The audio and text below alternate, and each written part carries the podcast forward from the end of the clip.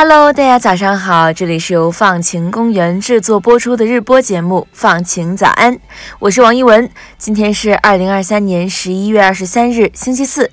今天你的心情放晴了吗？在十一月七日的节目里啊，我们介绍了在巴以冲突当中致力于从平民角度推动两国和平的民间组织。今天我们想继续从人道主义的视角出发，和你聊聊另一场旷日持久的战争——俄乌战争。从二零二二年二月开始，俄乌战争已经持续了二十一个月。一个始终需要追问的问题是：乌克兰的平民们怎么样了？根据联合国的报告，俄罗斯的空袭给乌克兰人民带来了难以想象的痛苦，超过一千八百万乌克兰人需要人道主义援助，成千上万的平民在针对房屋、学校、田野和市场的袭击中丧生。截止今年十一月一日，联合国人权办公室已正式核实九千九百名平民被杀，同时表示实际数字肯定更高。为了应对战争对民众造成的创伤，乌克兰成立了一个名为“永不屈服”的项目。这个项目位于乌克兰的利沃夫市，它的目标是让在战火中受伤的那些乌克兰民众能够在自己的国家及时接受治疗，不必向其他国家寻求帮助。利沃夫首席建筑师科洛米切夫在一次采访里面讲述了奥地利钢琴家保罗·维特根斯坦的故事。这个故事可以解释“永不屈服”的项目愿景。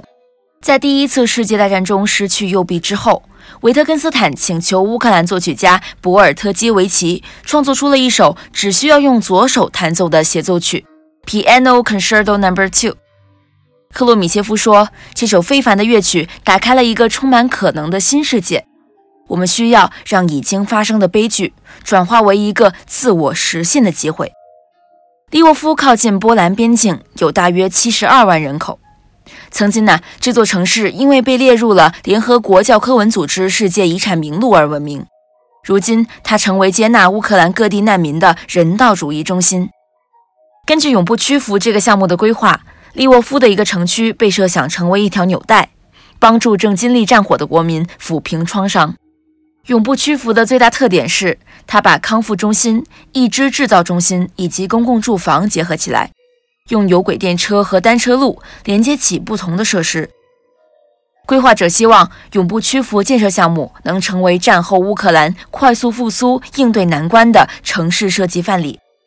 一个好消息是，到今年九月，永不屈服项目当中的很多设施都已经投入了运作。六月，一个国家康复中心正式启用。它位于一座前苏联综合医院的建筑里面，迄今已治疗了超过1.1万名患者。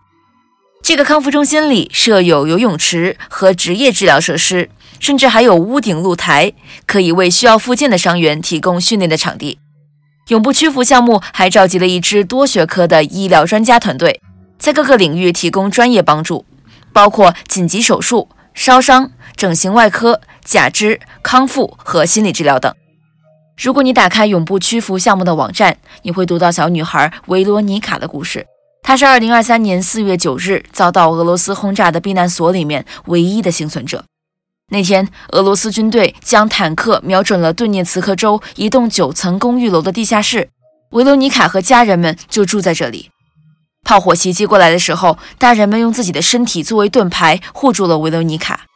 然而，弹丸的碎片还是击中了他的头部以及左半边的身体，导致他部分瘫痪。维罗妮卡在永不屈服项目的医院里面接受了治疗和手术，医生成功保住了他的眼睛。但是这还不是结束，他还必须接受更多手术才能取出头部的弹丸碎片。维罗妮卡一度失去了记忆，不过在一段时间的治疗后，他的记忆正在逐步恢复，并且他也在重新学习走路。前不久，他在医院的病房里庆祝了自己的十岁生日。发起这个项目的组织是慈善机构“永不屈服基金会”。这个基金会估计，三万名受伤的军人将会从前线返回利沃夫，因此基金会希望能建立一个社区网络，让这些受伤的军人有机会获得心理、法律、教育或就业方面的支持。除了现有的医院外，一座新的外科医院和一个制造义肢的工厂在不久后也将在利沃夫建成。到时候，无论是受伤的平民还是前线的士兵，都能在当地快速且及时地安装上义肢。永不屈服园区里面还包括一片专供战争中受伤的人们使用的公共房屋。这些中层公寓的布局就如同小公园一样，分散在康复中心周围，可以容纳大约七百人。城市里面的有轨电车、公交车道和多功能道路，把这些公寓和利沃夫的其他地区连接起来。这样啊，行动不便的伤员也能够无障碍地进入市中心。更重要的一点是，这些康复设施和难民公寓都会与城市内更大范围的社区紧密相连。也就是说，永不屈服这个项目并不单单是为伤者创造的一个与世隔绝的避难所。作为永不屈服项目的试点地区，利沃夫的作用不仅是在于这座城市发挥的庇护功能，更在于对其他城市的借鉴意义。建筑师科洛米切夫说：“有些事我们需要在极短时间内完成，比如乌克兰东部和南部的城市，他们在建造类似的避难园区时就需要更快的完工，因为在战火中，他们没有时间从头开始设计和建造。”今年六月，一家杂志采访了永不屈服项目的成员，询问他们永不屈服项目现在最缺乏的是什么。项目组的一名成员回答说：“是设备和资金。”他解释说：“因为没有适当的设备，现在很多手术他们都无法完成，例如需要缝合血管的手术。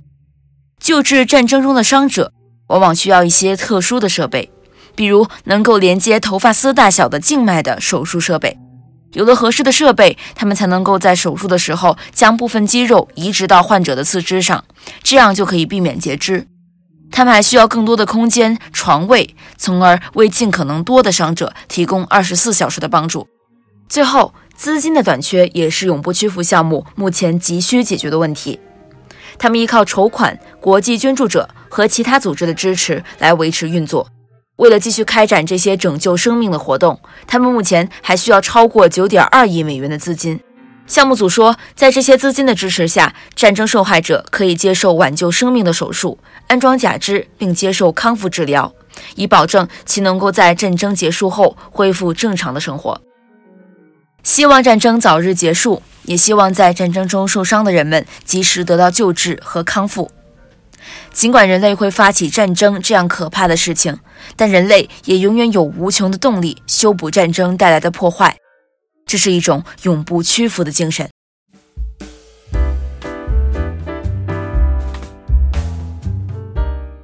上面这个关于为平民建造一个永不屈服的避难所的故事，来自我们团队的静涵。接下来就是今天的改变自己的一百件小事环节。在这个环节里面，我们来为大家在生活中遇到的具体问题寻找解法。今天分享的内容来自我们团队的文晓。相信我们都在亲密关系里经历过矛盾，但矛盾不可避免，所以重要的是如何把它的负面影响降到最低。这里有一些小建议，或许可以帮助大家在争吵中也保持尊重和理解。第一，设置红灯区，有些事一定不能做。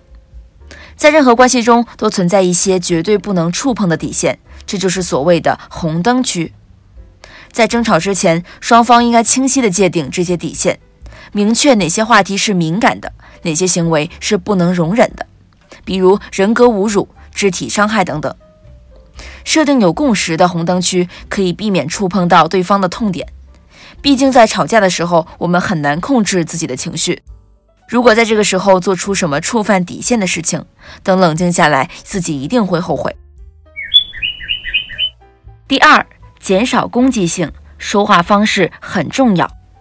吵架的时候，我们经常会使用攻击性的语言，但这只会使局面更加紧张。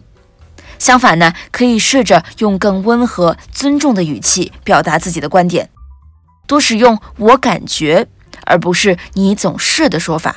可以降低对方的防御心理，促进更好的理解。第三，在争吵中学会暂停。当情绪激动上头的时候，我们的理智往往会被冲昏。